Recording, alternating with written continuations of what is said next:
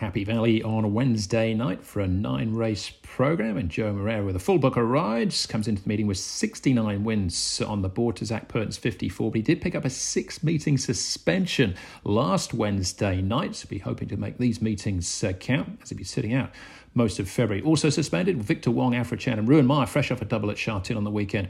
Also on the sidelines, Jerry Chau, though, does return. Three class threes to look at. Race number one over the 1,000 metres. Special Emma last start he beating Stoltz, only beaten by a neck.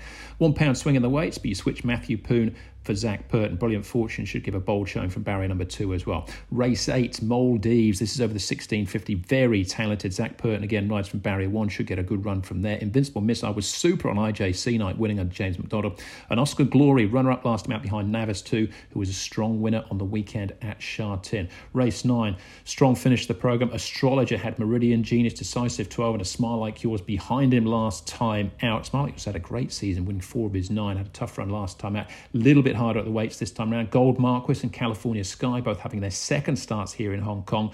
Gold Marquis behind Special Emmett Stoltz on debut and rewarding together was a last start winner as well. So strong finish last. We'll go race one, number three, Stoltz, Zac Purton, Francis Lui. Race eight, number 10, Oscar Glory, Joe Moreira, and Frankie Lor. And then race nine, number six, Gold Marquis, chance for him, Blake Shinn and Caspar Fownes. Then we head to Sha Tin on the weekend. First leg of the four year old series, the Classic Mile, and also the Group 3 Centenary Vase.